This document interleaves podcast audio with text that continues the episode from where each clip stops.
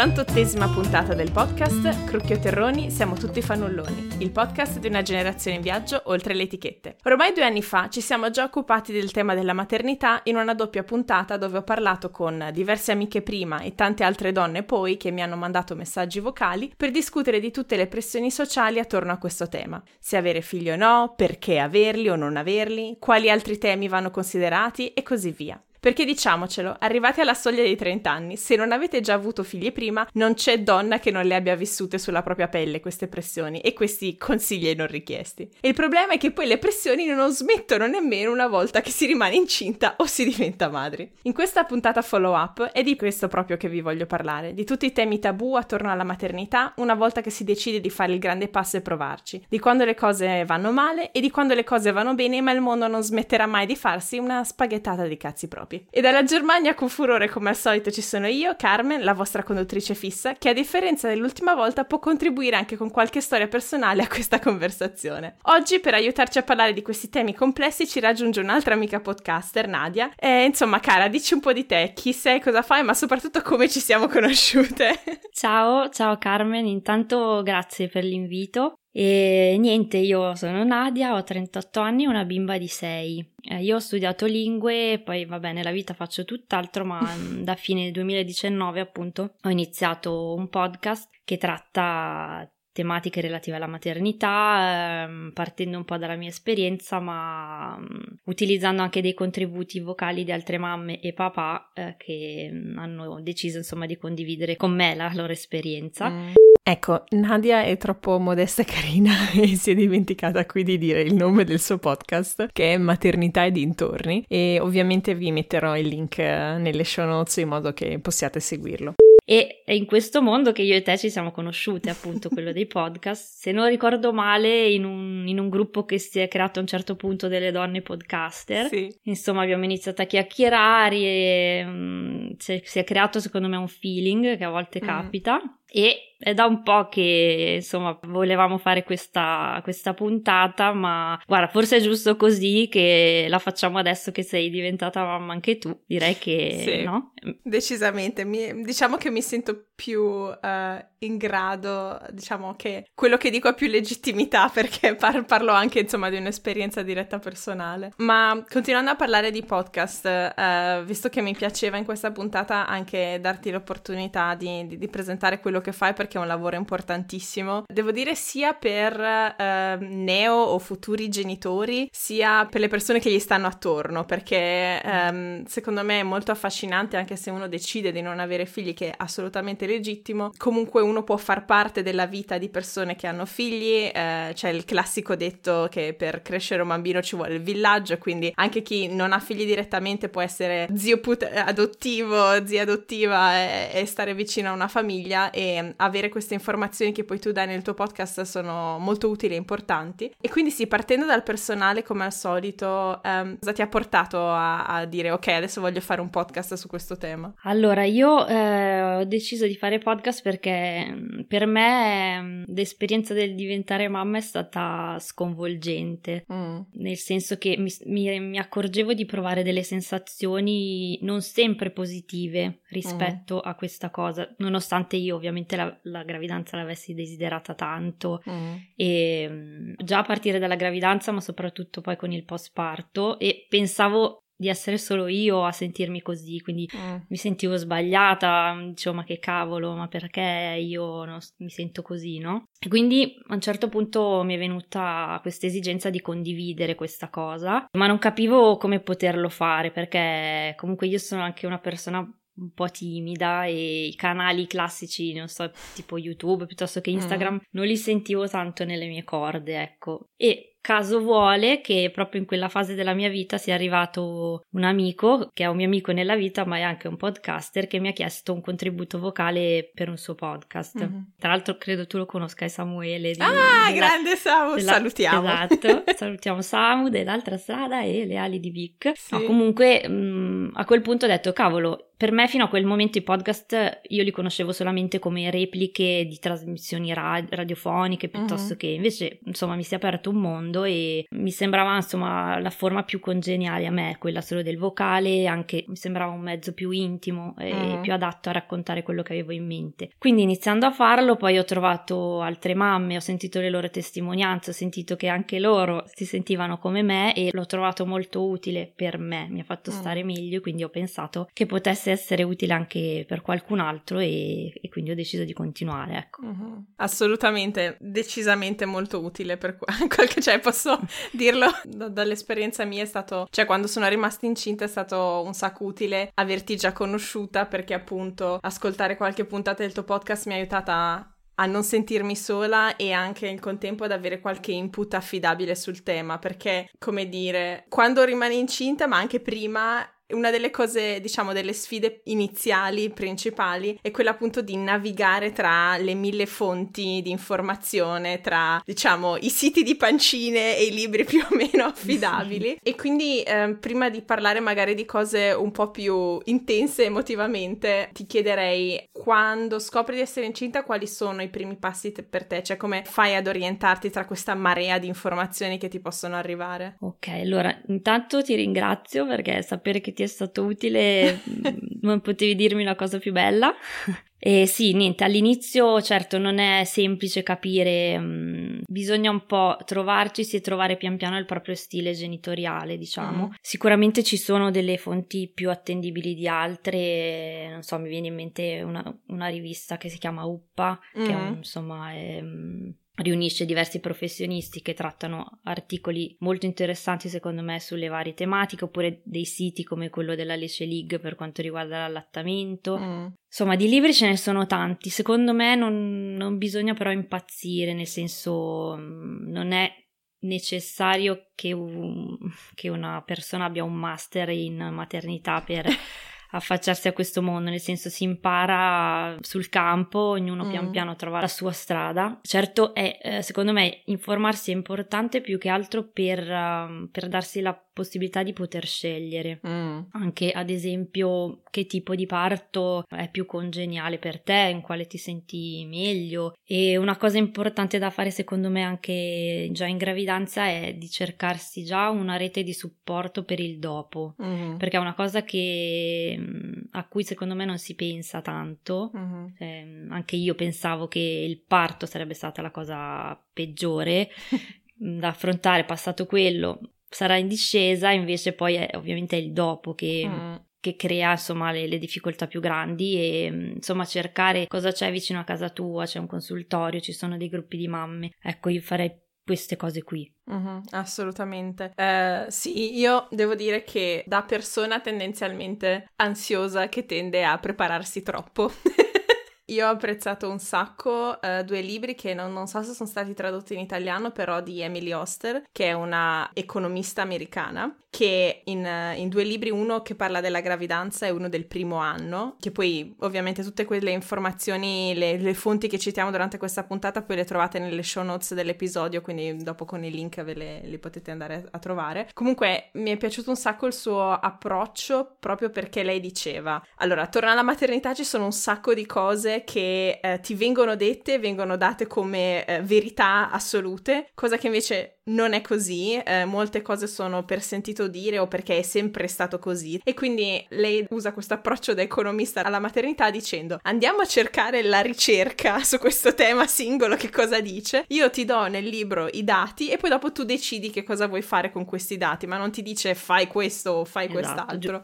Gi- giustissimo eh. Che è un approccio che mi è piaciuto un sacco e mi ha aiutato anche molto a, a tranquillizzarmi in diverse occasioni in cui magari ho avuto delle difficoltà. E poi quello che citavi tu, Uppa è veramente una rivista fantastica che consiglierei a tutti perché è una rivista indipendente fatta da um, professionisti del settore, come dicevi, dalla pedagogia a pediatri, um, psicologi infantili e tutto quanto, che è utile sia veramente dai primi passi, tipo il, l'articolo che mi ha veramente salvato la vita è quello che spiegava perché le colichette in realtà non esistono. Ah, e sì, come, assolutamente. Sì. e come affrontarle, questa è stata veramente una rivoluzione per me. Ha cose che magari ci serviranno più avanti eh, con gli anni, ma molto utili, come ad esempio, non so, c'era un numero recente della rivista che parlava di come utilizzare in maniera positiva YouTube per l'educazione dei bambini e mi piace molto questo approccio tendenzialmente montessoriano a quasi tutti gli ambiti della crescita del bambino, eh, molto da non sono scemi i bambini, capiscono cosa vogliono certo, e bisogna semplicemente accompagnarli per trovare la loro strada. E quindi sì, eh, veramente ho ottime fonti e quello che dicevi del crearsi una rete è fondamentale, soprattutto per le, le famose otto prime settimane del puerperio, eh, che, che, in Germania si chiama, eh, ha un nome bellissimo, si chiama Wochenbett, quindi le settimane da letto, che okay. è ottimo perché è azzeccatissimo perché veramente bisogna cercare, soprattutto eh, questo lo consiglio a tutte eh, le donne che stanno avendo il primo figlio perché magari dopo, quando hai già un altro bambino o bambina a casa, diventa più difficile farlo, però riposatevi, cercate di fare il meno possibile, affidatevi alla vostra rete di contatti, che sia il o la vostra partner, la famiglia, gli amici, quello che è, cercate di fare il meno possibile e a- cercate di creare anche questi momenti in cui state a letto con il vostro, la vostra neonata, vi coccolate e state lì, basta, è, è la cosa più bella del mondo. Esatto, e... perché è anche un momento in cui c'è bisogno proprio mm-hmm. di fermarsi un attimo, di capire cosa sta succedendo, di capire chi hai di fronte, di cosa ha bisogno, eccetera. Quindi anche qui secondo me a volte c'è un po' di, di pudore o di remore nel, mm. nel chiedere aiuto, no? Mm-hmm. Mm, mentre assolutamente cioè, è molto molto difficile farcela da soli. È impossibile. Che sia il partner, che siano i genitori, che siano le amiche sì. o una qualunque cosa, biso- cioè c'è proprio bisogno di averlo un aiuto. Assolutamente, infatti mh, mm, dopo adesso magari proviamo a fare una cosa un po' più cronologica dall'inizio a, al, sì. al, al, dopo parto, però dopo parleremo anche de, appunto dei congedi vari di paternità, maternità che ci sono, cosa sì. sarebbe meglio diciamo in, migliorare anche in Italia così. Um, però qua un consiglio a tutti gli amici di persone che stanno, hanno appena o stanno per avere figli, il regalo più bello in assoluto che potete fare è passare due secondi, dire ciao e lasciare del cibo preparato.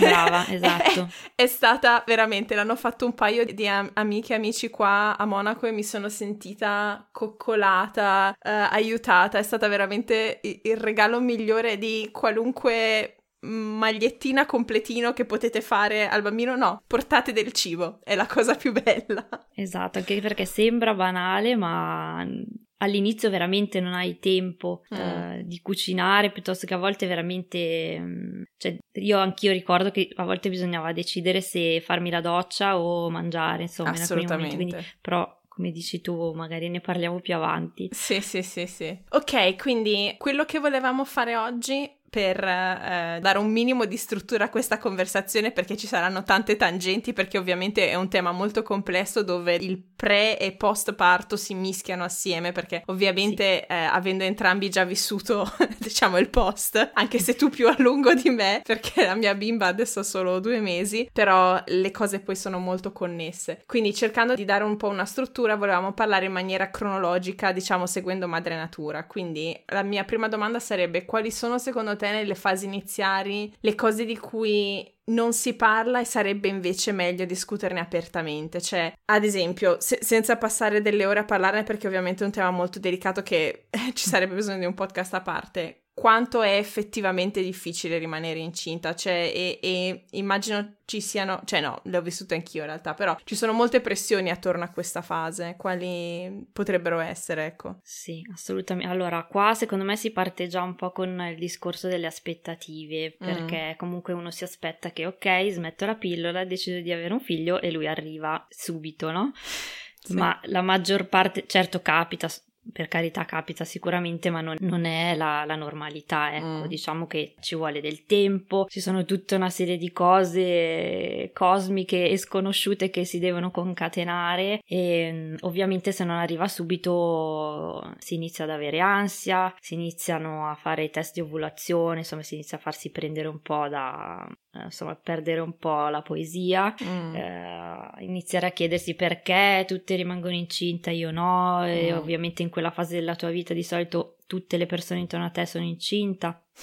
Sì. di solito così e non è semplice e mm, anche di questo se ne parla un pochettino poco secondo mm. me perché ci sono anche tante persone che hanno difficoltà che ricorrono alla PMA eccetera se ne parla poco secondo me perché c'è sempre anche questo discorso del, del sentirsi difettosi, no? Che è una, mm. una, parola che mi è rimasta in mente che mi ha detto una mamma, mi ha raccontato il suo percorso di PMA, che si sentiva una difettosa. Scusa l'interruzione, ma per sì. chi non lo sa, PMA vuol dire? Ah, giusto, scusate, sono le, le fecondazioni, le fecondazioni in, vitro. In vitro. Ok, ah, sì. okay grazie. Eh, la procreazione medicalmente assistita, mhm. letteralmente. Mm-hmm. Ok.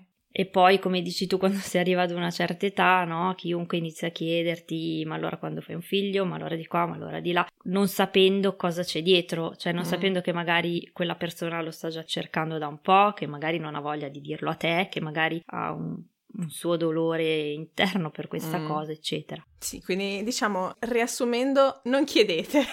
Esatto. Aspettate che la gente ve lo dica.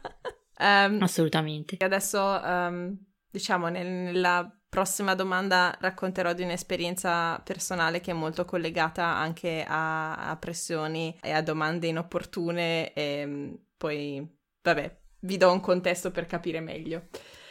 Um, allora, um, ok, sono un po' emozionata per questa parte, ma ce la faremo. Allora, um, di solito, diciamo, nella fase iniziale uno dei problemi principali è anche decidere quando annunciarlo. E tendenzialmente tutti dicono ah si annuncia al terzo mese o meglio dopo la dodicesima settimana per evitare di averlo detto a tutti e poi di dover comunicare che no, eh, le cose purtroppo non sono andate bene e diciamo che, come dicevi un po', po poco fa, l'idea di questa puntata c'era già da tanto tempo, dall'anno scorso in realtà, ed è nata proprio attorno a questo tema qui, quello del, dell'aborto spontaneo. Perché a me è successo e ci tenevo a parlarne per smitizzare questa cosa, sperando anche che se qualche donna che ci è passata, o il o la partner della donna che ci è passata, che ci ascolta, non si senta sola e appunto magari anche fornire qualche informazione, qualche contesto, qualche, qualche supporto. Allora, per raccontare in breve quello che è successo, a me, io ero rimasta incinta, felicissima,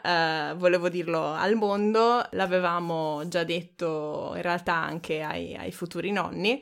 E poi alla nona settimana sono andata al controllo di routine della, dalla ginecologa e facendo l'ecografia eh, ha visto che il, il feto mh, aveva smesso di svilupparsi due giorni prima e il cuore non batteva e, e, semplicemente insomma la gravidanza era finita. Però eh, era già la nona settimana che è abbastanza avanti perché la maggior parte degli aborti spontanei in realtà succedono intorno alla quinta sesta settimana quando diciamo te ne accorgi sostanzialmente perché fai un test mm, che eh, vede il risultato in largo anticipo rispetto a quello che succedeva una volta e magari pensi che sia solo una mestruazione un po' più abbondante. Comunque e um,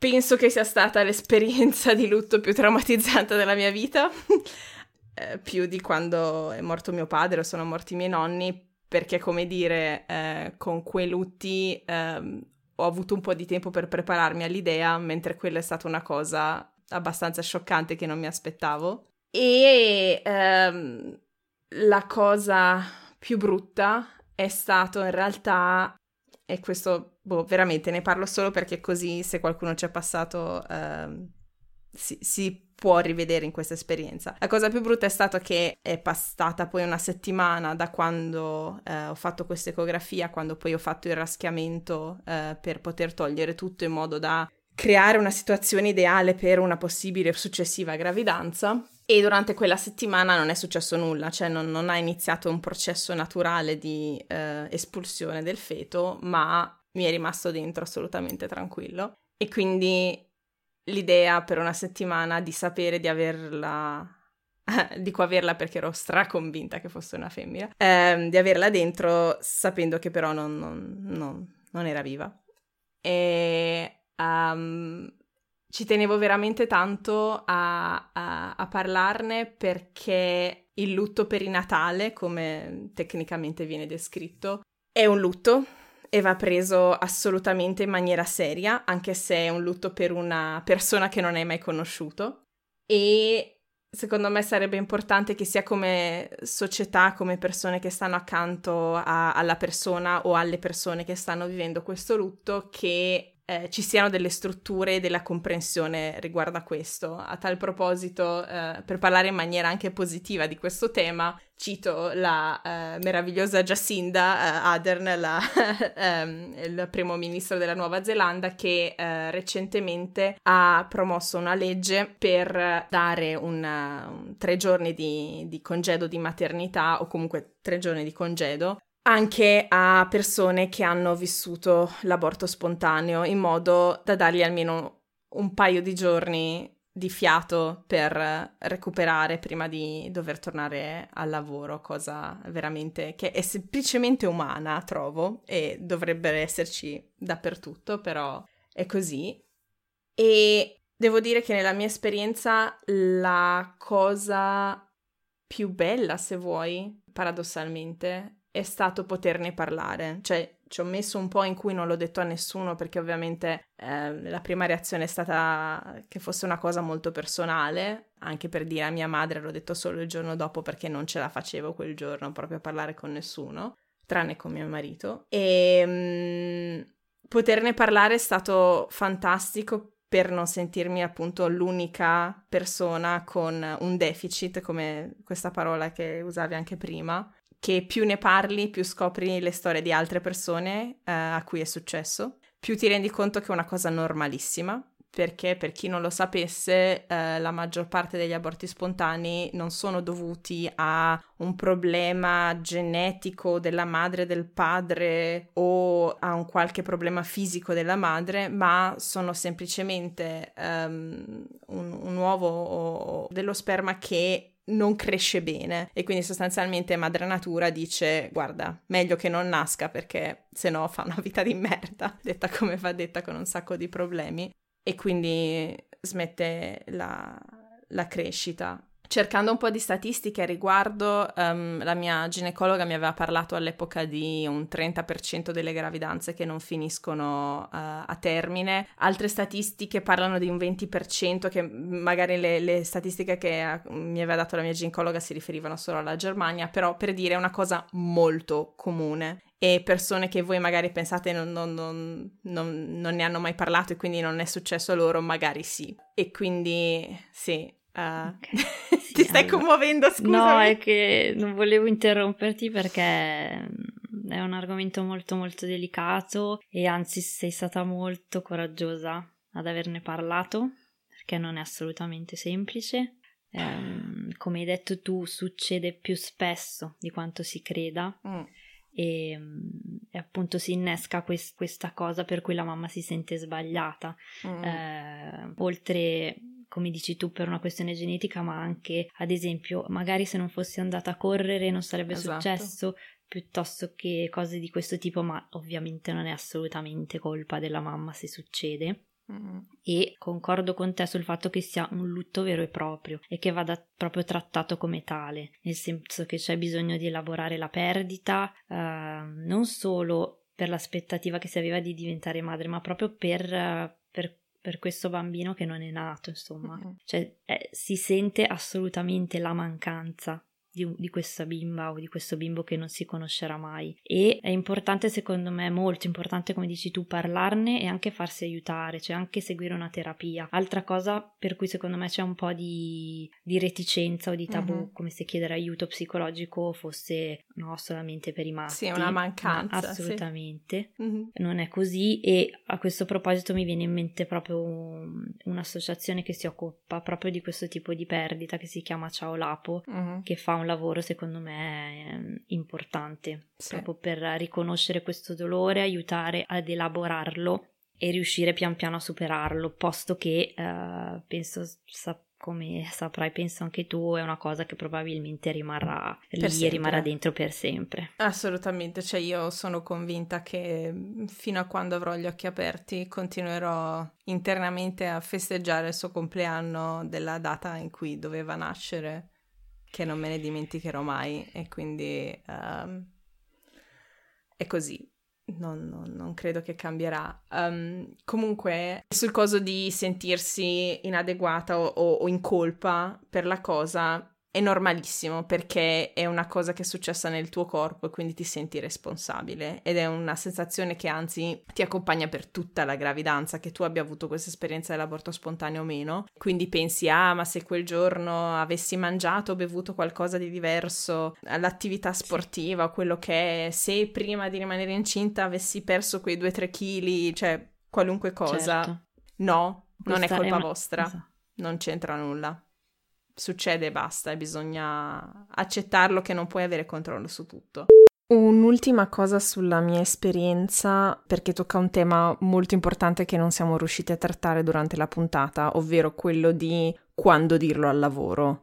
Io per una serie di motivi durante la mia prima gravidanza l'ho detto quasi subito al lavoro, quindi quando poi è successo tutti lo sapevano e sono stati super carini di supporto e quindi anche se qua in Germania non ci sono i tre giorni di congedo come in Nuova Zelanda, comunque eh, me li hanno garantiti senza, senza problemi. Però ovviamente questa è una situazione, cioè la mia è stata una situazione di totale fortuna, privilegio, non saprei come dirla, perché ci sono purtroppo ancora oggi tantissime donne che vengono mobbizzate al lavoro una volta che comunicano di essere rimaste incinta e è una cosa di cui si parla purtroppo troppo poco e che uh, andrebbe, come dire, combattuta, regolarizzata e quindi sì, per chi si sente tranquilla eh, nei propri rapporti di lavoro, che magari, non so, tra una battuta e l'altra mm, ne ha già parlato, consiglio di farlo perché se poi ci sono queste situazioni brutte dove la gravidanza non va a buon fine, quantomeno non si deve far finta che vada tutto bene, perché eh, chi ti sta attorno sa cosa è successo e non fa domande, perché veramente non oso immaginare cosa voglia dire per le persone che devono tornare al lavoro il giorno dopo facendo finta che non sia successo nulla. E quindi la mia empatia e compassione va a, a, chi ci ascolta e che magari ha vissuto questa cosa perché non deve essere stato facile.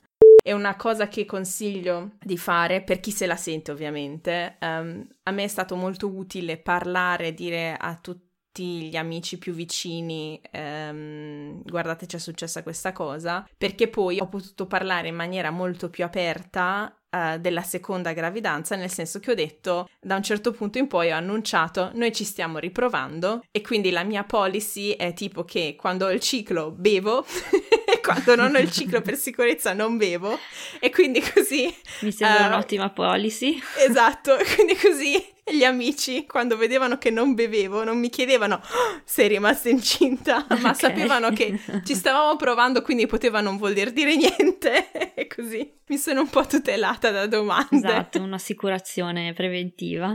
esatto, quindi è una cosa che consiglio a tutti, se ovviamente ve la sentite di, di parlare della vostra esperienza con uh, le persone più vicine, ovviamente, non con gli sconosciuti per strada, però um, sì, è stata una cosa che ci ha aiutato molto. Dopodiché, quello a cui ci tenevo anche a citare prima di passare al prossimo tema è anche che questo lutto non è che ha una um, conseguenza in quanto lutto sulla tua vita, sulla vita della, della, coppia, a prescindere, ma anche una conseguenza per la gravidanza successiva che ovviamente spero e auguro a tutti di avere, uh, motivo per cui poi alla fine abbiamo registrato questa puntata, diciamo, dopo che la mia gravidanza è andata a termine bene, anche per un po' di scaramanzia dire alla fine... Che ci sta, una, ci sta, direi. Esatto, è una storia positiva, perché, uh, come dire, l'esperienza precedente negativa mi ha resa una futura madre incinta estremamente ansiosa che qualunque cosa succedesse avevo paura che le cose andassero male e soprattutto è stato brutto all'inizio quando ho fatto il secondo test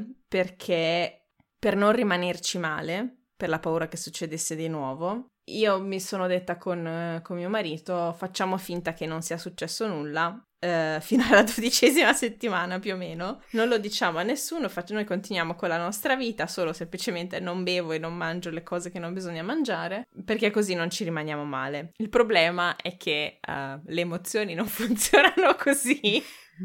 non è sano far finta di non essere incinta perché vuoi poter um, vivere anche un po' di gioia uh, certo. di questo momento e quindi alla fine ci siamo detti è una cagata, dobbiamo essere contenti, almeno provare a essere contenti di questa gravidanza e poi quello che succede succede anche perché, come dire, se fai finta che non succede niente non è che ti puoi proteggere da un secondo eventuale lutto, stai male lo, lo stesso. E almeno hai un, sentimenti positivi per controbilanciare la cosa. Dopodiché io ho iniziato a provare vera gioia solo attorno al, al, quinto mese, quando sentivo che lei si muoveva regolarmente e avevo iniziato a sviluppare un rapporto, diciamo, comunicativo con, con lei dentro di me, perché prima sì, non... comunque questa è una cosa abbastanza comune, secondo me, a prescindere... Mm. Allora, sicuramente la tua esperienza ha amplificato questa cosa, però l'ansia durante la gravidanza è abbastanza comune e poi come dici tu fino a che non senti fi- proprio i movimenti mm. eh, c'è sempre il pensiero prima di fare la visita chissà se è ancora lì chissà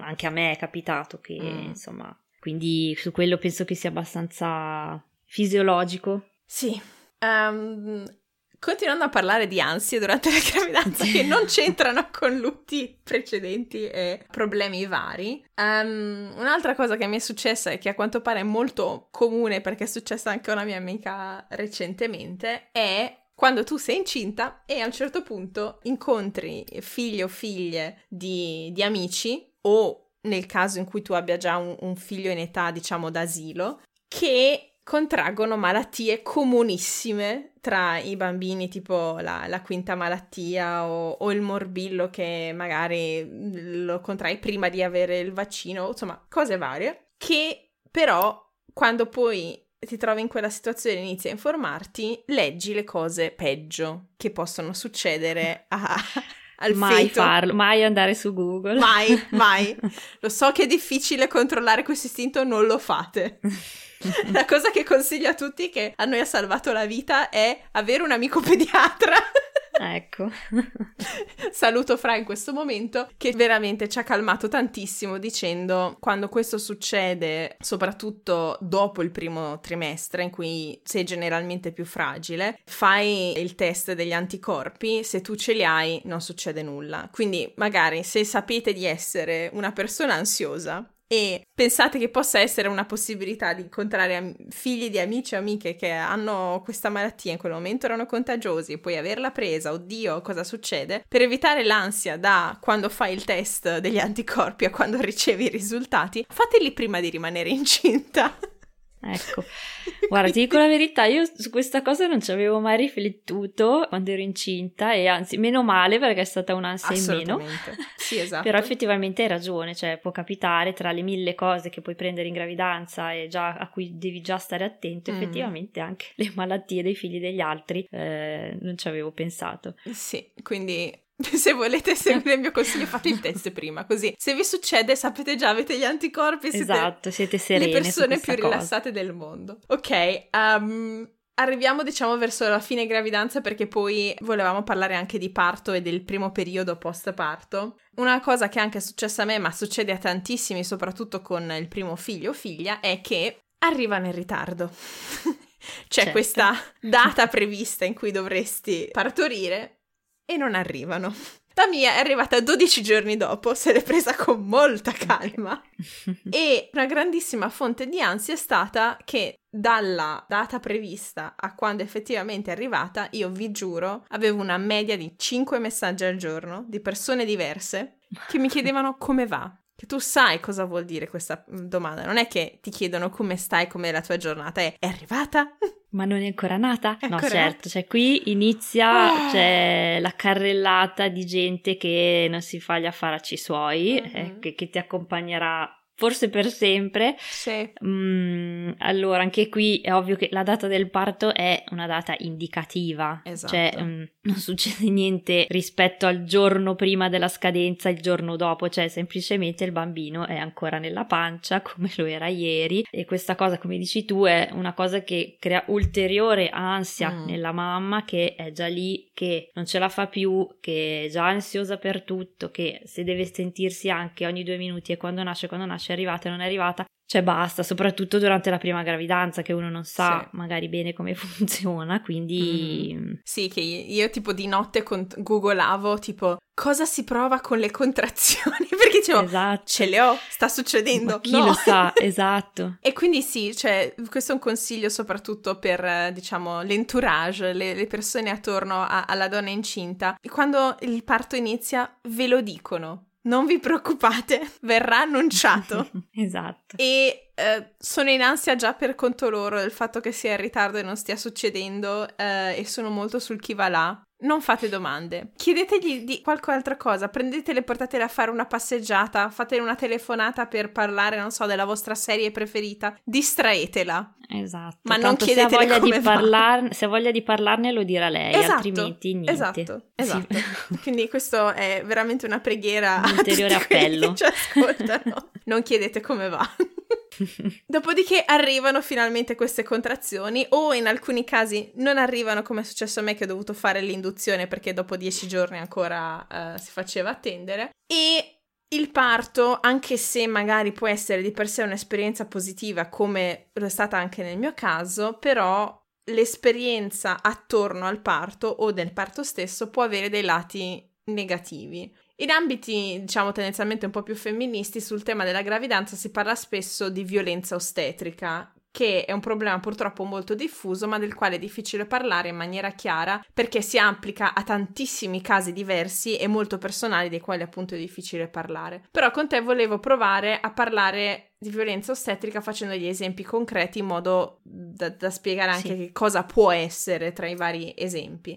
In generale, nel mio vissuto almeno, all'origine della violenza ostetrica c'è un atteggiamento del personale medico ospedaliero, eh, e qua ovviamente non voglio generalizzare e dire che tutto il personale medico ospedaliero non si interessa dei problemi della donna o altro, no, eh, però succede purtroppo spesso e che è un approccio che è molto concentrato sulla salute del bambino o della bambina e non su quello della donna. Cioè io sinceramente in tutta questa esperienza da poco prima al parto a in realtà le settimane successive dopo ai vari check-up medici che facevano, mi sono molto sentita semplicemente il mezzo di trasporto della mia bimba, come dire, e non una paziente a sé, perché anche se, cioè, non, non, so se la mia esperienza possa essere chiamata violenza ostetrica, però uh, quello che a me è successo è stato che uh, l'induzione è stata fatta con, um, con, una pillola, diciamo, che mi hanno dato a dosaggio man mano più alto e i due giorni precedenti al parto che sono stata in ospedale sono stata costantemente attaccata a questo CTG che è tipo il monitor che controlla il battito cardiaco del feto che francamente Um, non è necessario, ho, ho, letto anche appunto nel, nel, libro che citavo prima sul, sulla gravidanza, perché non cambiano molto le cose, però quello che è successo a me, ad esempio il secondo giorno, io letteralmente dalle sei e mezza di mattina all'una e mezza di notte, con solo due pause per il pranzo e la cena, ero attaccata a questo monitor, perché succedeva spesso che tipo andassi per il controllo di routine, ero attaccata già da 40 minuti, un'ora, e poi mi davano la pillola e la regola dell'ospedale era dopo che ti hanno dato questa pillola devi stare attaccato un'altra ora. E il problema è che oltre a essere scomodo perché tu sei sdraiata sul lettino con questo monitor attaccato a te, è che la sera, la seconda sera mi erano già venute le contrazioni e gestire le contrazioni da sdraiata è scomodissimo, è peggio, cioè le contrazioni si gestiscono di solito meglio da in piedi o seduta. E quindi sì, cioè questo ha rafforzato molto l'idea del eh, non interessa a nessuno, tra virgolette, il mio comfort, il mio poter gestire questo parto, questa gravidanza bene, ma oddio dobbiamo controllare ogni due per tre questo, questo battito. Più ho avuto anche la sensazione per tutelarsi da uh, se succede qualcosa il personale certo. responsabile e oddio. E quindi... Allora anche um, questo è un, è un grande tema secondo me ehm, legato anche alle l'eccessiva ospedalizzazione a volte è una cosa che succede eh, questa della violenza ostetrica come dici tu in realtà moltissime donne eh, ed è cioè sia dal punto di vista fisico che psicologico mm. la cosa difficile è che molte volte non ci si rende neanche conto di averla subita mm. cioè io per prima ci sono delle cose che sono successe durante il mio parto mh, mm, che a me sembravano normali o comunque non, non sapevo insomma mi sono affidata ovviamente ai medici, ad certo. esempio a me hanno rotto le membrane, eh, io non avevo perso le acque spontaneamente, ah, no? Ok. Quindi me le hanno rotte loro, cioè a un certo punto senza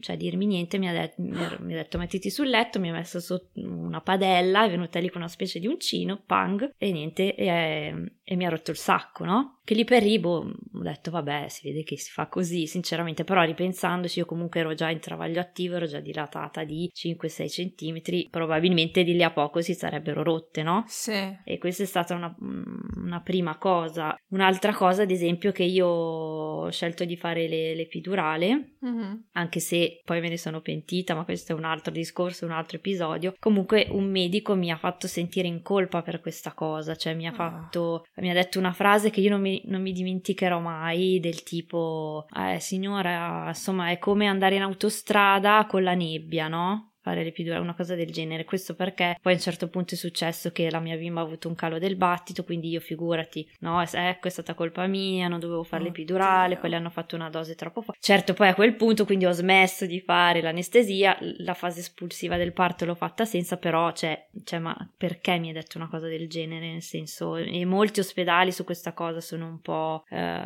fanno un po' di resistenza a volte, no, nel fare, nel, nel sì, fare cioè, anche ecco. mancanza di formazione formazione psicologica nei confronti del rapporto Ma con la infatti, madre. Cioè, sì. questa cosa più altre cose, ad esempio l'episiotomia è un'altra mm. cosa che non sempre è necessaria, però anche lì vai a sapere, no? Tu che sei lì, uh-huh. eh, se eh, è necessario farla in quel momento. Sì, l'episiotomia no. per chi ci ascolta e non lo sa è diciamo un taglietto che fanno verso la fase finale del, del parto per eh, dare più spazio al, al, al, bambino o alla bambina per uscire, però sì, appunto come dicevi tu esatto. non è esatto. sempre E poi necessario. anche appunto eh, il forzare ad esempio a partorire in una posizione mm. perché è comoda per l'ostetrico averti seduta nella classica posizione no, che uno si immagina quando si può partorire benissimo in piedi, da seduta, mm. sul fianco, tutte cose che personalmente io non sapevo, per questo torniamo al discorso che magari informarsi prima su queste cose può aiutare. Cioè a questo proposito appunto mi viene in mente che si può preparare il piano del parto, mm. altra cosa che io non sapevo esistesse, semplicemente una, proprio un, un foglio in cui tu scrivi quelli che sarebbero i tuoi desideri per quel parto, eh, voglio che il cordone sia staccato dopo tot, voglio la mia bambina subito sul petto, piuttosto che voglio partorire come voglio, tutta una serie di cose che si, si pre- può preparare prima e consegnare al personale quando, quando si arriva in ospedale. Mm. Ecco, questa è una cosa che può aiutare, eh, insomma, a sì, combattere e, questo tipo di cose. E in quel caso il, il, o la vostra partner, comunque la persona che scegliete che vi stia vicino durante il parto, in sala parto, è anche un ottimo, eh, diciamo, avvocato, tra virgolette, rappresentante della vostra volontà. Informatela, spiegategli bene il perché e il per come, perché magari in quel momento non sarete in grado di parlare e esatto, argomentare esatto. tra una sì. contrazione e l'altra, però uh, sì, in quel caso veramente, cioè, ad esempio, cioè, mio marito sapeva perfettamente che cosa volessi. Poi, ovvio che ti fai un piano, poi succede tutt'altro. Ad esempio, io Chiaro, non volevo no. l'epidurale, poi all'ultimo stavo dicendo no, ho cambiato idea, e poi hanno deciso no, sei già dilatata, adesso andiamo. Quindi... Sì, certo, poi quello, vabbè, il parto non va mai come te lo immagini, no. però, vabbè, insomma, ci sono una, una serie di cose su cui sì, nelle preferenze. un pochettino di controllo. Esatto. esatto. Poi un'altra cosa che succede spesso, questo soprattutto c'è un misto diciamo tra sessismo e razzismo, che ad esempio ho sentito molte, molti racconti di donne di colore che eh, durante il parto eh, diciamo l- la loro soglia del, del, dolore non viene considerata o viene considerata di meno e quindi questo porta diciamo magari a delle lacerazioni che si poteva evitare, a mm, diciamo problemi di comunicazione che sono sempre uh, problematici. E questo per dire che uh, tutti hanno sempre questa idea idilliaca di, uh, della, della, gravidanza, de, del parto, un momento empowering e oh mio Dio, il corpo cosa può fare, eccetera, eccetera. Vero, ma se fatto in un contesto che te lo permette perché purtroppo spesso succede anche che appunto il tuo corpo venga utilizzato come un mezzo e non come diciamo una, un'entità a sé stante esatto. che ha bisogno di essere rispettato. Esatto. Ok, dopodiché, appunto, parlando di piano del parto, una delle cose che, eh, se non la cosa più importante che la mia esperienza di gravidanza e di maternità poi mi ha insegnato, è che quando rimani incinta perdi completamente il controllo e che tutte queste regole su, ad esempio, cosa puoi o non puoi mangiare, le cose che puoi o non puoi fare, sono soprattutto modi di darti un'illusione di controllo che puoi farci qualcosa. Il controllo però non ti ritorna, come dire, neanche una volta fatto il parto e quindi ti volevo chiedere com'è abituarsi a diventare madre nei primi mesi e soprattutto come riesci a prenderti cura di te dopo il parto. Come dicevi prima, la cosa del devi scegliere se eh. fare la doccia o mangiare. Ah, io sì, non so voi, ma io sì. No, allora, questa della perdita del controllo è cioè, il punto centrale, secondo mm. me, sia della gravidanza che del post. Cioè, io cioè, mi ricordo bene la sensazione che avevo già incinta di questa perdita del controllo del mio corpo, mm. ad esempio, che a me non sempre piaceva, cioè lui cresceva, io ero lì e non potevo farci niente e già con la gravidanza inizia questa, secondo me, ambivalenza di, di emozioni, di sensazioni. Mm. C'è, c'è, la gioia, ma c'è anche il, il, fastidio per non poter mangiare quello che vuoi, la per non poter verso la fine riuscire a muoverti, a dormire bene. Il che ovviamente non significa che uno non sia felice, solo che non sempre. E mm. stessa cosa dopo la nascita, che è proprio, secondo me, un, un uragano, nel senso che. Mh, mm, non c'è il tempo per fare altro nelle prime settimane che occuparsi di questo bambino, no? che mm. ha milioni di esigenze, milioni di, di, bisogni che tu sì immaginavi o puoi immaginare prima, ma che poi quando ti ci trovi dentro è molto più complessa la cosa, mm. no? È quando provi fisicamente la mancanza del sonno, eh, quando provi fisicamente l'ansia, no? Per questo essere di cui ti devi occupare tu. Mm. Ehm, controlli se sta respirando. Esatto, controlli, ma quante volte, no? Questo tutti penso lo facciano. Sì. eh, insieme a tutti i consigli che ti arrivano dalla gente, no? Fai così, no? Devi fare così, che tu sei in un momento di grande fragilità, no? E mm. questo crea confusione e anche qui continua, secondo me, questa ambivalenza di sentimenti, delle volte in cui sei felicissima e dei piedini, delle guanciotte che c'ha e il momento dopo che sei lì che piange, che dici ma chi me l'ha fatto fare, ma io non riesco più a fare cioè io sì. ho fatto un po' pace con questi pensieri, nel senso non faccio più fatica a dirlo ad alta voce, ma mm. non, per il primo periodo non è stato così, anche lì certo. mi sentivo in colpa, no, di provare sempre queste cose, ma è un periodo veramente sconvolgente, cioè mm. sconvolgente mm, da tutti i punti di vista. Eh, non è facile, ma eh, bisognerebbe comunque cercare pian piano di non dimenticarsi anche di se stesse, mm-hmm. cosa che io non ho fatto, per esempio, quindi cioè, lo dico adesso col senno di poi, ma c'è un grosso carico no, sulle madri, anche se eh, vorrei un po' spezzare una lancia nei confronti dei papà, perché secondo me eh, anche se c'è molto lavoro da fare ancora da questo punto di vista. Eh, I papà secondo me sono molto più partecipi sia dal punto di vista pratico che emotivo, no? Mm-hmm. Però come dicevi tu, anche loro non, non, hanno un gran congedo, quindi qui appunto potremmo aprire una mega parentesi su insomma il, il bisogno che avrebbe una madre di avere accanto il compagno nel primo periodo. Sì, ma, ma anche del, del padre di poter vivere di poter godere cosa e abituarsi gioie, all'idea certo. di essere certo. diventato padre, cioè nel senso mh, mm, qui in Germania abbiamo tra virgolette il lusso nei confronti di altri paesi di poterci prendere un congedo molto lungo, mio, mio marito si è preso i primi due mesi e si è già pentito di non averne presi tre perché dice un sacco di sviluppi mentali della, della bambina succedono tra il secondo e il terzo mese e lui inevitabilmente si perderà un sacco di momenti importanti. Certo. E, eh, è difficilissimo. E già è tanto comunque... Cioè, Assolutamente che, sì, è un lusso. Eh, cioè. Nel senso, qua sì, due o tre giorni, poi il papà torna a lavoro, basta, la mamma è, è sola, nel senso, se non hai i nonni, se non hai, non tutti, no? Hanno mm. i nonni a disposizione piuttosto che... E ci si ritrova con un carico importante, ecco, mm. secondo me. Ecco, purtroppo non avevamo più tempo per parlare in maniera approfondita di tutta la questione dei congedi di maternità e paternità, ma credo che alla radice di questo tema ci sia questa falsa dicotomia che tutti propagano eh, della scelta tra diventare madre e continuare a lavorare o fare una carriera. È una falsa dicotomia perché si può fare entrambe se il contesto sociale, politico dove viviamo ce lo consente. Soprattutto in stati, come dire, occidentali che si lamentano della natalità che cala si dovrebbe creare un contesto tale per cui si possa diventare madri e farlo al meglio sia per se stesse che per la creatura uh, che portiamo al mondo, senza dover rinunciare al lavoro o a uno stipendio. Quindi un congedo di maternità e di paternità lungo abbastanza e pagato abbastanza sono veramente il minimo eh, dello standard che dovrebbe esserci per poter uh, far crescere bene uh, una, una, nuova persona e ovviamente anche un adeguato numero di posti d'asilo che siano pagabili. Questo non lo dico con, uh, um, come dire, la prospettiva di ah, vivo qua, va tutto bene, perché dal punto di vista degli asili pagabili no, ma dal punto di vista di questo sarebbe l'ideale a cui dovremmo arrivare, per cui dovremmo impegnarci, combattere politicamente.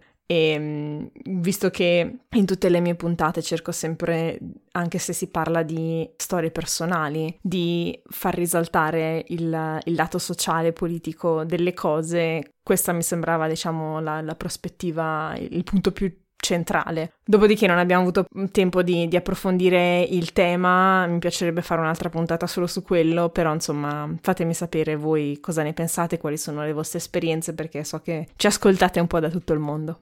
Però sì. pian piano appunto si deve provare a insomma cercare di prendersi quel tempo che all'inizio magari sono 10 minuti poi è pian piano è, può diventare di più senza sentirsi in colpa, no? Mm-hmm. Per questa cosa. E poi, vabbè, per tornare alla domanda iniziale, insomma, sull'abituarsi a questa perdita del controllo, eh, ci fa il callo, nel senso mm. che non, niente, quello che io ho imparato è che niente va come ti aspetti, né la gravidanza, né il parto, né il dopo, devi un po' lasciarti sorprendere, secondo mm. me, da, da, quello che succede, dal bambino o la bambina che ti è capitata, piano piano bisogna conoscersi e farsi guidare un po', un po dall'istinto. Sì. Che... E, e, cercare anche le cose, diciamo, anche buffe che ti fanno ridere in quel momento. Cioè, certo. tipo, molte notti insonni eh, io le ho sopravvissute scoppiando a ridere quando poi lei si addormentava e faceva i rumori più strani durante okay. Sonno. Sì, e cercare appunto di, di, goderseli, perché io proprio mi ricordo che ero talmente stanca che non, non mi sono goduta tanto mm. la, quella prima fase. Cioè, io proprio le prime settimane piangevo tutti i giorni uh-huh. e è un peccato, no? Perché, vabbè, certo, un po' è una cosa ormonale, fisiologica e tutto quello che vuoi, però un po' è proprio la, appunto questo uragano che, mm. che ti travolge e, e, ci metti un po', no? Sì. E questo mi ha fatto perdere delle cose, devo ammettere. Esatto, e anche quello, reiterando quello che dicevi tu prima del non avere, diciamo, remore a cercare anche supporto psicologico, soprattutto dopo il parto, certo. il baby blues, depressione postparto sono molto diffusi, quindi cercate aiuto perché vi serve ed è una cosa normalissima e una linea guida che mi ha aiutato tantissimo, diciamo un principio che ho imparato da questi libri che ho letto prima di partorire è un genitore felice e più riposato o più tranquillo è sempre meglio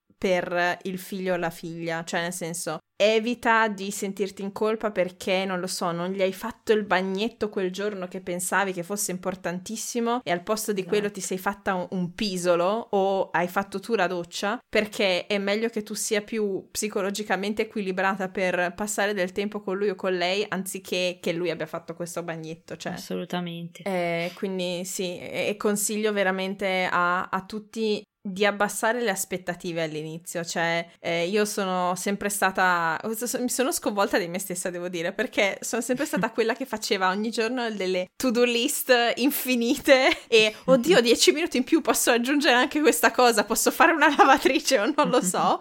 E da quando è nata mia figlia noi ogni mattina ci guardiamo, ci diciamo quali sono le due cose che vogliamo fare oggi, che se le facciamo ci sentiamo appagati e soddisfatti e basta.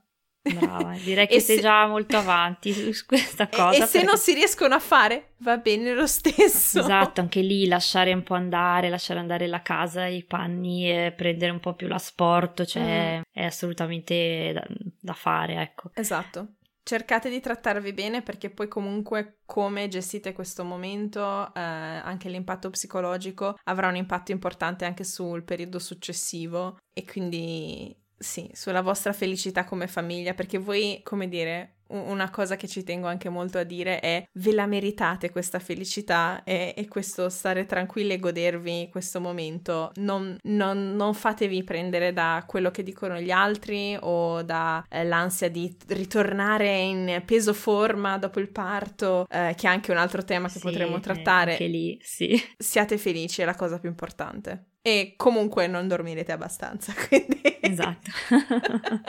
Allora, il nostro tempo volge purtroppo al termine, abbiamo parlato tantissimo già per un'ora, direi possiamo trattare gli ultimi due punti a cui ci tenevo e poi vediamo magari qualcosa lo lasciamo come contenuto extra per i miei Patreon. Appunto, ehm, una cosa a cui ci tenevo a parlare, nel momento iniziale, come dicevamo, ci sono tantissime sfide, tra cui quella di prendersi cura di sé come, come neomamma, ma una delle sfide più grandi è anche quella dell'allattamento, tema sul quale tu alla pubblicazione di questa puntata avrai da poco iniziato a pubblicare una nuova serie. Quindi senza fare troppi spoiler sul, sul tuo podcast, che consiglio assolutamente di ascoltare perché mi hai avuto, diciamo, eh, la fortuna di ascoltare una puntata in anteprima, quali sì. sono gli stereotipi più diffusi sull'allattamento? E perché anche su questo tema c'è tantissima pressione. Sì, infatti anche qui brevemente, sicuramente anche qua c'è il discorso della aspettativa diversa dalla realtà, nel senso che tu ti immagini eh, questo bambino che uscirà, si attaccherà al seno, poi dormirà le sue tre ore, eccetera. Invece, ovviamente, non sì. è così, non sarà così. Sul pensiero comune sicuramente c'è eh, intanto questa cosa che si debba allattare ad orario, per esempio, mm. che è una cosa secondo me che oltre, eh, non funziona così l'allattamento brevemente, l'allattamento funziona se ha richiesta, ovvero mm. tutte le volte che il bambino lo richiede bisogna darglielo. Questo perché la produzione funziona come appunto domanda offerta, ok? Mm. Più il bambino ciuccia, più latte verrà prodotto. Adesso non abbiamo tempo qua di entrare nei, nei dettagli, però le tre ore difficilmente le, le rispetterà. Sì. Eh, a volte ciuccerà per 5 minuti, altre volte ciuccerà per mezz'ora, mm. eh, mm, qualche volta dormirà per due ore, qualche volta dopo 20 minuti vorrà ciucciare di nuovo. Oh, e yes. l'unica cosa è seguire appunto le richieste del bambino. Anche mi viene in mente quando ti dicono di allattare 10 minuti da una parte e 10 minuti dall'altra. Sono tutte cose che secondo me confondono e, mm. e non, non, sono funzionali, ecco, a far funzionare questa cosa. Un altro stereotipo riguarda la grandezza del seno, mm. no? Si pensa che se un seno è molto grande produrrà più latte rispetto a un seno più piccolo, anche questo non è vero, eh, anche se sicuramente l'anatomia può giocare un ruolo nella, nell'inizio, no? nella mm. difficoltà ad attaccarlo, altra cosa che ripeto sembra semplice ma semplice non è. Assolutamente. Eh, farsi guidare dal bambino, eh, non pensare che se si attacca spessissimo è, è, perché abbia fame, tu non abbia abbastanza latte mm. e chiedere aiuto. Eh, sì, l'unico consiglio che posso dare è questo, nel mm. senso già subito, già in ospedale, già farsi aiutare dalle ostetriche a sistemare bene l'attacco perché se parte bene quello, poi tutta una serie di cose funzionano meglio uh, perché se si attacca bene il tuo seno produce bene il latte, quindi non ti viene l'ansia perché non cresce abbastanza e tutta una serie di cose. Ovvio, può succedere, succede molto spesso che non vada bene, che non si attacchi bene, che quindi si creino problematiche al seno, ragadi, ingorghi, eccetera, per cui farsi aiutare all'inizio è proprio molto importante. Mm-hmm. Fondamentale. E, ehm, e, poi, vabbè, tanta pazienza secondo me, senso... sì. Tantissimo. Eh, anche questo può essere sfibrante, eh, all'inizio può non essere una gioia, mm-hmm. ma solo una gran fatica, ma col tempo poi secondo me lo diventa, ecco. Quindi davvero tanta pazienza, tanto ascolto reciproco tra mamma e bambino, tanto sì, supporto. Perché come dire, è una cosa che state imparando assieme, non è che i bambini esatto. nascono con un innato sapere di come si allatta, cioè nel senso hanno l'istinto di, di raggiungere il tuo seno, per quello esatto. l'areola è più scura, eccetera, eccetera, però stanno imparando con te e quindi sì, anche perdonarsi di, di errori, di volte che va, le cose non vanno bene, cercare aiuto. E una cosa che mi ha aiutato tantissimo, eh, che mi ha detto l'ostetrica che mi ha seguito dopo il parto, è che in generale non esiste né troppo sonno né troppo latte, come dicevi tu appunto, quello che viene richiesto daglielo, anche perché molto sì. spesso su, fino all'ottava settimana ci sono questi feeding cluster che sono dei momenti in cui per un'ora o addirittura due vogliono solo solo costantemente mangiare mangiare e quindi anche per la vostra salute mentale d- d- e il sonno, durante, se succede durante la notte, eh, non cercate inutilmente dopo aver allattato di, di distrarlo, di, non so, eh, esatto. ballando, cantandogli o col ciuccio, qualunque cosa, dategli il seno di nuovo. Perché eh, anche se pensate ma ho appena allattato, no, ancora fame, sì, Succede, è normale. Esatto, anche perché è vero che l'allattamento è nutrimento, sicuramente, ma è anche molto altro, cioè mm. è anche contatto, è anche rassicurazione. Sì. Eh, quindi è vero, magari ha appena mangiato, però magari si è spaventato o si è spaventata perché ha sentito un rumore che mm. per lei è sconosciuto e quindi cerca conforto nella mamma. È chiaro che è difficile rispondere a tutti questi bisogni di giorno, ma di notte soprattutto. Mm. Cioè solo capire che non c'è niente di strano cioè che sì. è normalissimo che il bambino cerchi molto contatto e che bisogna semplicemente assecondarlo. Sì. Basta. E anche se per qualunque motivo l'allattamento non riesce o è una vostra scelta, va anche bene non allattare e eh, dargli del, del latte artificiale qualunque cosa che renda che vada bene per la vostra famiglia, cioè ogni famiglia, ogni bambino, ogni bambina è individuale, è diverso e esatto. non dovete farvi delle pare, insomma, che uno dei problemi principali attorno alla maternità. E per concludere questo tema, il tuo podcast si chiama? Questo sull'allattamento si sì. chiama SOS allattamento. Ok, perfetto, sì. così uh, lo ricordiamo a tutti, ovviamente metteremo il link nelle, nelle show notes dell'episodio. Insomma, per concludere questa conversazione principale, passiamo passare eh, brevemente alle rubriche. Volevo finire con positività perché sembra che eh, abbiamo fatto sì. questa puntata solo a parlare dei lati negativi e insomma uno magari che ascolta si chiede ma eh, allora perché l'avete fatto? Sì, cioè certo. nel senso ne vale la pena? Assolutamente sì perché c'è... Um, soprattutto devo dire, nonostante la prima gravidanza finita male, penso che con il contesto giusto, uh, il o la partner giusta al tuo fianco, rimanere incinta e diventare madre sia comunque un'esperienza bellissima, pazzesca, che ti riempie di gioia di gratitudine, che ti fa soprattutto meravigliare della capacità del tuo corpo di fare tutte quelle cose senza che tu appunto decide in quel momento uh, che succede una particolare cosa, come sostanzialmente se stessi semplicemente respirando. E quindi volevo concludere chiedendoti quali sono state le cose più belle che ti ha insegnato il diventare madre, la tua esperienza, insomma. Sì, allora intanto concordo con te, ovviamente c'è anche l'altro lato della medaglia, per carità. E allora anche a me, devo dire, ha meravigliato molto la parte fisica, cioè che dal mio corpo sia uscito un altro essere vivente, mm. cioè questa per me è una cosa veramente pazzesca, è, è incredibile, cioè anche se ci penso adesso è sì. veramente incredibile. Non ha senso, è magico. Poi, vabbè, sarà una banalità, ma è ovvio che si crea un legame che è difficile da descrivere, no? Mm. Con, con tuo figlio, cioè come io la sentivo proprio come un, un, pezzo fisico di me fuori dal mio corpo. Mm. Cioè, a me questa cosa mi ha insegnato tanto, cioè mi ha insegnato la fragilità e la forza allo stesso tempo. Da un certo punto di vista mi ha anche stimolato, mi ha, mi ha spinto verso anche le mie passioni mi ha sconvolto da un certo punto di vista e fatto rinascere da un altro punto di vista. Mm. E poi a me, cioè, che è un tipo di amore, non solo quello di una madre verso il figlio, ma anche il contrario, quello, cioè il tipo di amore che un bambino ha verso la, la, la sua mamma, il suo papà, cioè è una cosa che a me mm, anche quella meraviglia molto, nel senso il modo in cui ti guardano, il modo in cui mm. uh, si fidano di te, ti prendono la manina, uh, quegli occhioni no, innamorati con cui ti guardano, cioè per me queste cose sono proprio impagabili. Sì, eh, la prima volta che mia figlia mi ha sorriso, io mi sono completamente sciolta. Eh... Sciolta. sì, è, mm.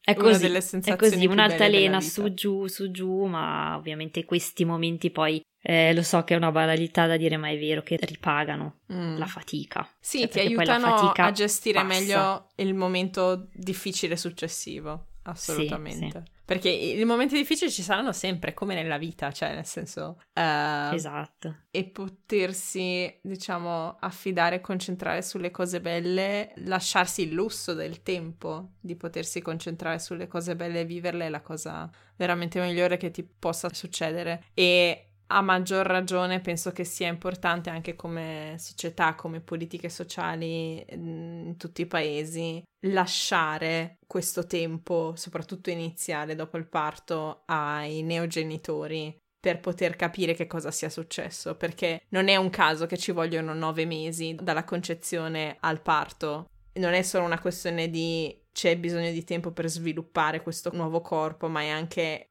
un, un tempo per i genitori per rendersi conto di quello che gli sta succedendo e potersi preparare a questa nuova vita, anche se ovviamente non sarai mai preparato al 100%, però psicologicamente arrivare all'idea di oh mio Dio sarò responsabile per questa creatura. Esatto. Um, sì.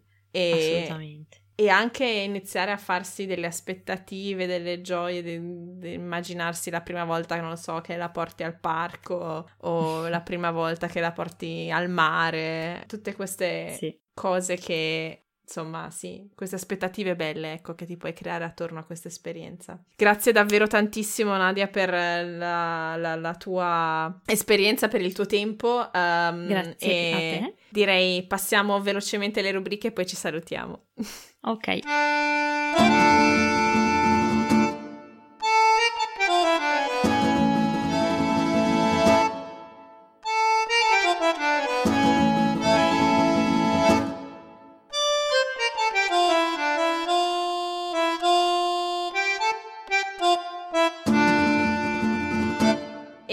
ritrovati all'ultima rubrica, modi di dire e modi di essere. Da quando mi sono trasferita in Germania e mi sono messa a studiare il tedesco, una cosa mi ha sempre affascinata i modi di dire, perché riflettono la cultura di un paese o di una regione ed è affascinante vedere come alcuni siano simili in paesi molto diversi. Ad ogni puntata ve ne raccontiamo di nuovi, questa volta io ne porto uno tedesco e Nadia uno in dialetto, giusto? Sì, mi viene in mente che potrei attingere dal dialetto calabrese, perché i miei sono, sono di origine, i miei nonni un po' tutti, no, io non, non, parlo dialetto ovviamente, neanche i miei genitori, però eh, un, un, detto che insomma potrebbe anche, cioè anche molto adatto a questo episodio secondo me, mm-hmm. di non farmelo dire in dialetto, provo a dirlo in dialetto ma io non lo parlo, e dice acqua, consigli e sali, a cunna domanda non ci dari, ok? Ok. Che significa acqua, consigli e sale, a chi non te li chiede non li dare. Oh! Che perfetto! mi sembra adattissimo oggi, eh, a parte la mia pronuncia dialettale con cui, vabbè, abbiamo fatto perdere credibilità tutta la puntata.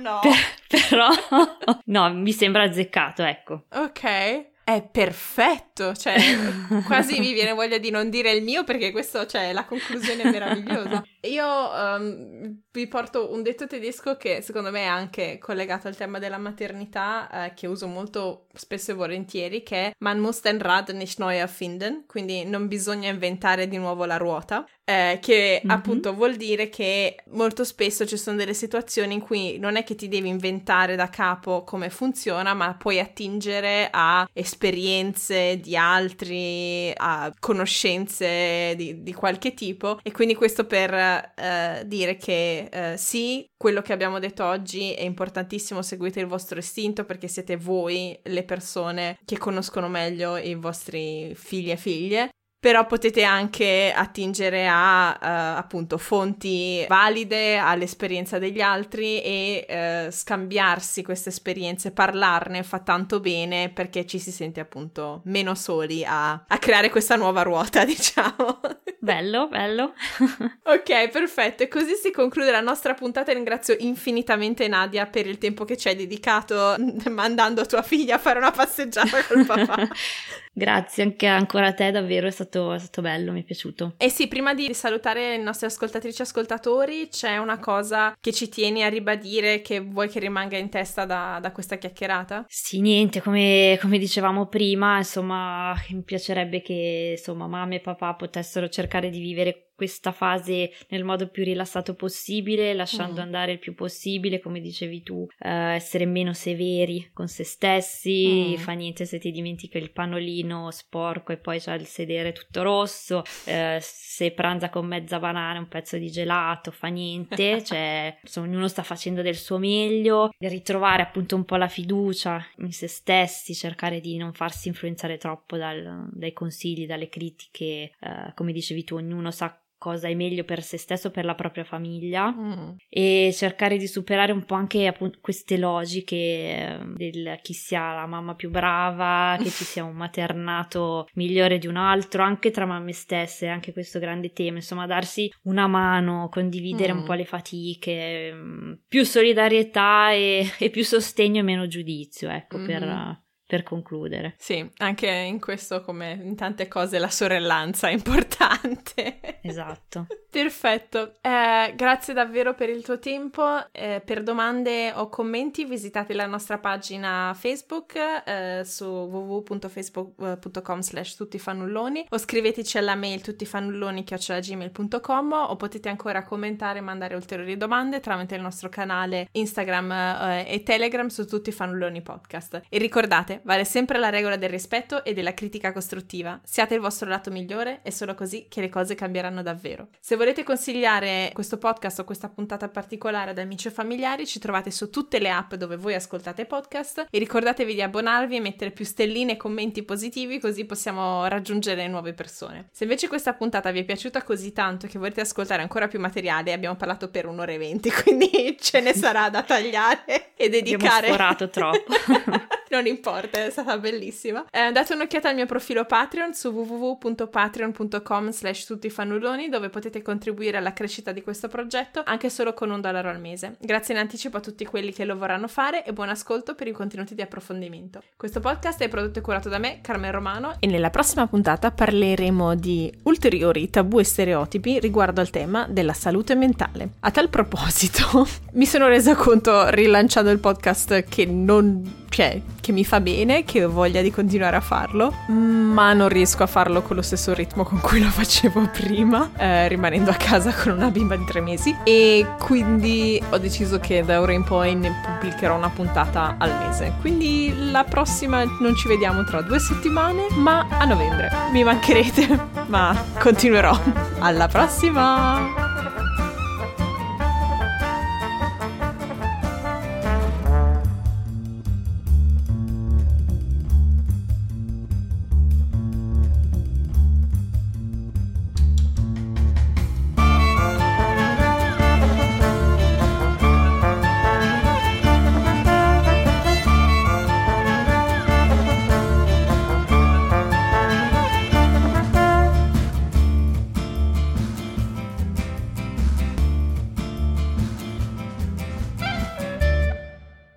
Nella prossima puntata parleremo con qualcuno di qualcosa di cui non so ancora perché come dire, è il primo podcast che sto registrando da quando sono diventata madre, sono già meravigliata del fatto di esserci riuscita. Eh, quindi questa cosa la editerò in post